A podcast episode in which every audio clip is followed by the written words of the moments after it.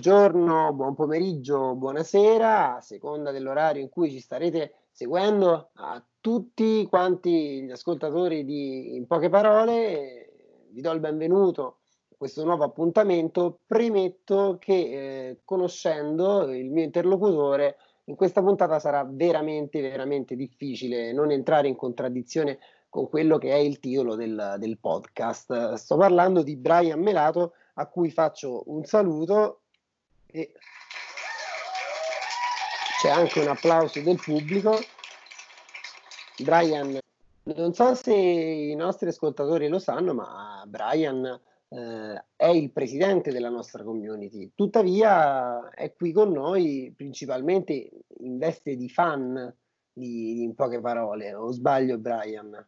No, correttissimo. Devo dire che come progetto mi è subito piaciuto e sono stato subito contento che insomma la nostra community abbia potuto avviare il proprio, anche perché è un fenomeno che in Italia ultimamente sta spopolando e a maggior ragione poter dare una voce in più da parte dei, dei giovani eh, italiani può essere solo che più un motivo di orgoglio, ecco, quindi fantastico. Partiamo da questo, tu TikTok ce l'hai, l'hai mai scaricato? Allora, devo dire che TikTok mi ha incuriosito da quando è stato lanciato, però non l'ho scaricato subito, ma l'ho scaricato poco meno di un mese fa, perché ormai stava diventando un fenomeno letteralmente di massa, perché ha sfondato ormai la barriera dei 200 miliardi, dei, pardon, 2 miliardi eh, di download, quindi una cifra altissima, e mi ha incuriosito questo nuovo format innovativo dei video brevi da 10-15 secondi, ecco, che continuano, insomma a, a, proseguire, quindi una persona può scrollarli e con cui può mm, emulare insomma canzoni piuttosto che sketch eh, comici, cabaret, quindi insomma integra in uno spazio limitato di tempo diverse funzionalità. Però perché ti faccio un'altra domanda, più che mh, mhmm, sapere come funziona, perché viene reputato così pericoloso e perché in così tante eh, situazioni mhmm, così differenti, eh, sia geograficamente che culturalmente che politicamente? Ma allora, permettimi di fare una piccola premessa, nel senso che TikTok nasce nel 2016 eh, da eh, un'azienda eh, cinese, ByteDance, e nasce però eh, sotto due società, cioè fondamentalmente ByteDance è, come dire la casa madre di TikTok, però TikTok è il nome dell'applicazione eh, per i paesi occidentali, ecco. Mentre in Cina ha una sua propria denominazione che è Douyin, spero di averlo pronunciato bene. Ehm, venendo alla tua domanda, il discorso è che TikTok ha fatto un'operazione intelligentissima a livello commerciale e anche a livello di posizionamento strategico, perché se ci pensi, Instagram, per citare altri social, è dove le persone fondamentalmente mettono, piazzano foto, insomma, di quello che fanno, della loro vita, di come passano il tempo. Facebook ormai è diventato il posto dove si genera dibattito, discussione, no? Mm-hmm. aperto ovviamente a qualsiasi eh, tipo di persona, di ogni genere, di ogni età e quindi grande dibattito. Twitter invece è utilizzato sempre per eh, diciamo discutere, ma se vogliamo da un punto di vista più, eh, più istituzionale, più eh, come dire impostato. E poi altri social come YouTube che invece riproducono video di qualsiasi tipo, anche di grande durata. TikTok si è posizionato appunto in, eh, in un campo strategico tale per cui sono video brevi fatti da ragazzi e da ragazzi per, per loro fondamentalmente, quindi è un qualcosa di immediato e si tratta anche di semplicemente scambiarsi dei video, però ripeto, emulando canzoni, magari emulando sketch comici, battute, e quindi anche cose che seguono molto fedelmente anche il trend e l'evoluzione eh, giovanile in maniera molto molto costante. E quindi io credo che questo sia stato la principale efficacia eh, di questa piattaforma, cioè andare ad occupare un campo soprattutto, ripeto, per i giovani, giovanissimi, cioè fondamentalmente abbiamo tante persone che vanno anche dai 14-15 anni in su, quindi molto molto giovani, eh, come piattaforma di intrattenimento vero e proprio. Bene, questo è il perché funziona. Inoltre vorrei aggiungere a quello che hai detto tu, Brian, forse eh, il valore aggiunto proprio di TikTok, il, il perché eh, possa aver funzionato così tanto sta anche nella sua capacità di come dire, eh, penetrare nella quotidianità dell'utenza. TikTok anche più della storia Instagram, eppure quello lì è insomma un altro fenomeno su cui si potrebbe fare un dibattito, se ricordi eh, quanto è successo anche con Snapchat. TikTok secondo me riesce ancora di più a cogliere quella dimensione di immediatezza, di quotidianità del contenuto che, che l'utente va a condividere. Invece il pericolo potrebbe derivare proprio da questo, cioè per questo suo rapporto privilegiato che ha con eh, la dimensione veramente, come dicevo in precedenza, eh, più affine al privato, affine alla vita di tutti i giorni di chi la utilizza. Certamente, eh, Giacomo. Allora, questo è un aspetto fondamentale, così come l'aspetto eh, dell'età, abbiamo detto. È molto interessante la riflessione che facevi per quanto riguarda la differenziazione delle piattaforme, perché come dicevamo andrà ad occupare, anzi va ad occupare uno spazio nuovo. Eh, vedi, Facebook in realtà è diventato ormai il posto per eh, gli over, permettimi di definire così, anzi in un'espressione più colloquiale, anche anglosassone, forse boomer sarebbe boomer, corretto dire. Direbbero boomer, però no, non tutti alla fine lo sono, poi a volte ci trovi anche ragionamenti di boomer in, in diciottenni, invece ragionamenti da uh, millennials, se non erro, in persone molto più avanti con l'età. Sì, quindi...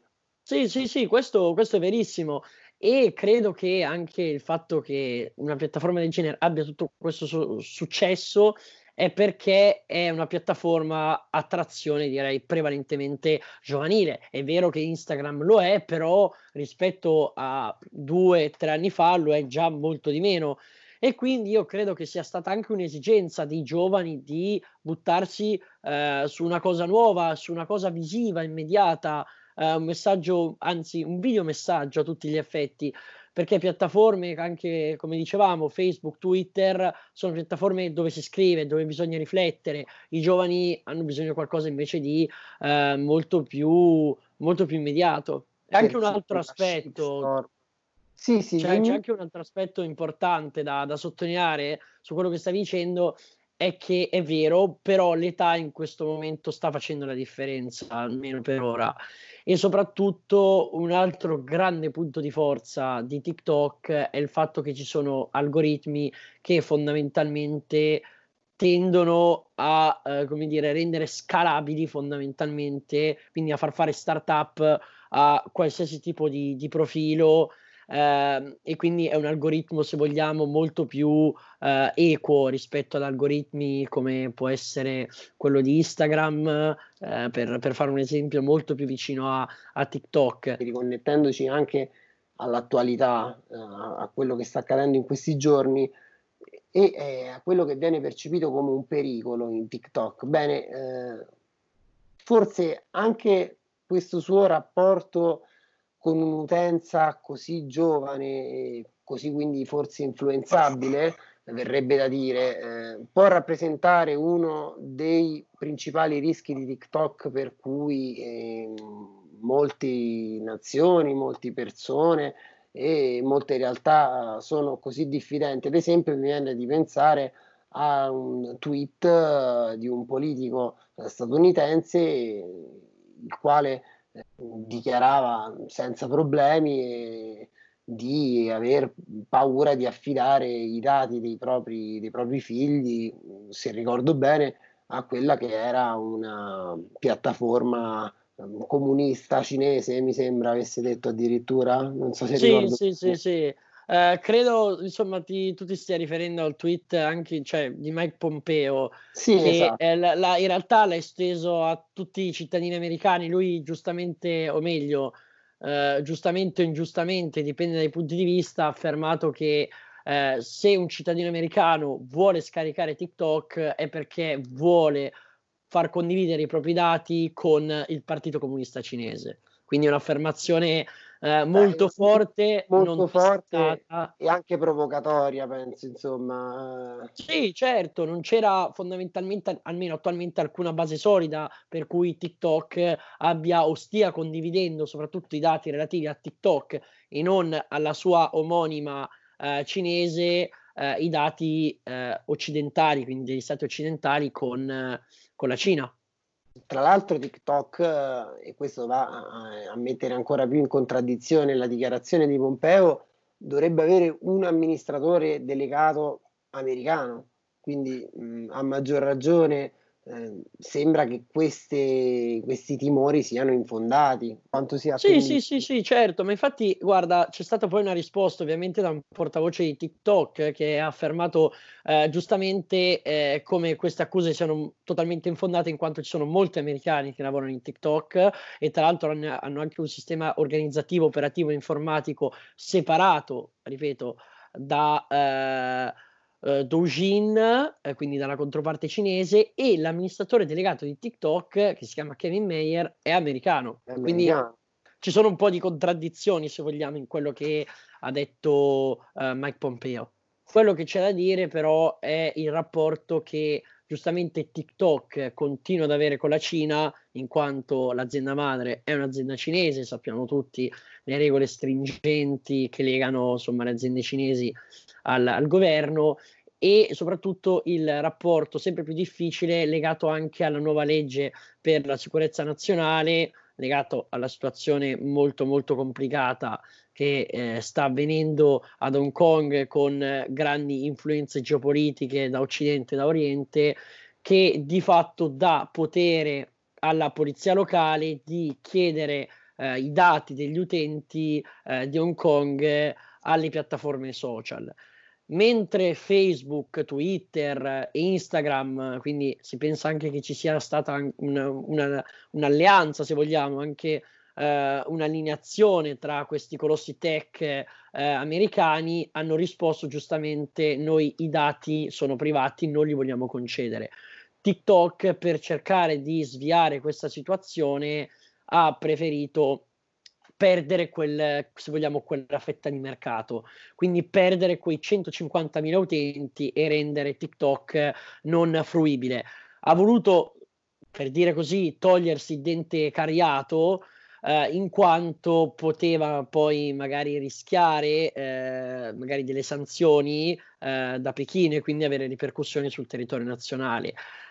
C'è da dire anche che il mercato di TikTok eh, ad Hong Kong non era il, certo il mercato d'eccellenza, perché 150.000 utenti su 2 miliardi è una percentuale molto piccola. La perdita più grande che c'è stata recentemente è stata in India. Quella è stata davvero una grandissima perdita per, per TikTok. Poi anche per me un lato più uh, sociale e per così dire anche politico. Eh, ricordo che eh, nei primi giorni delle manifestazioni del Black Lives Matter e, e quindi in seguito a le prime proteste e quindi anche alle prime reazioni, eh, molte delle documentazioni video erano state eh, prodotte e quindi offerte al pubblico proprio attraverso TikTok, cioè eh, gli stessi telegiornali, le stesse testate giornalistiche online a volte andavano a ripubblicare alcuni video, alcuni contenuti multimediali precedentemente pubblicati da utenti TikTok proprio sulle loro pagine TikTok. Ora, eh, togliendo a, a, molte persone la possibilità di accedere a un social che è così eh, vasto, che eh, mette così eh, in, con facilità in comunicazione con tantissime altre persone, non si toglie anche la possibilità a molte persone di denunciare eh, alcune situazioni, di sensibilizzare su un tema particolare e soprattutto non si toglie questo diritto in, una, uh, in un contesto uh, veramente eh, particolare come quello di Hong Kong degli ultimi tempi. Cioè non è casuale, secondo me, quello che sta accadendo nel posto in cui sta accadendo. Esatto, non dimentichiamoci che l'anno scorso era accaduta una cosa analoga, cioè TikTok e anche i social ultimamente eh, più, più diffuso, soprattutto in Cina, con cui fare proteste, anche perché in Cina ricordiamoci che i social tradizionali, Facebook, Instagram, Twitter, in questo momento hanno il mercato bloccato perché la Cina sta utilizzando tuttora dei social ovviamente cioè, controllati e regolamentati e certificati dal, dallo stesso governo. TikTok cioè, è stato l'unico senso, caso. Hanno tipo dei surrogati di, di Facebook. Corretto. Corretto, ah, hanno a tutti gli effetti, possiamo dire, dei, eh, dei, surrogati. Adesso mi viene anche difficile citare i nomi perché sono abbastanza complicati, però possiamo sì, dire beh, che hanno tutti gli effetti dei, dei surrogati. Eh, TikTok, però, se ti ricordi, l'anno scorso era stato utilizzato da una ragazza utilizzando la funzione di riproduzione musicale. Lei non ha seguito la traccia del testo, almeno per la prima parte sì, per la seconda parte di video no, con cui andare a denunciare eh, delle condizioni di vita, come dire, che andavano contro i diritti umani eh, basilari delle minoranze multietniche, eh, se non sbaglio, eh, musulmane. Quindi ha fatto una grandissima denuncia questa ragazza. Tra l'altro è un video che aveva spopolato in tutto il mondo e che poi era stato, era stato rimosso.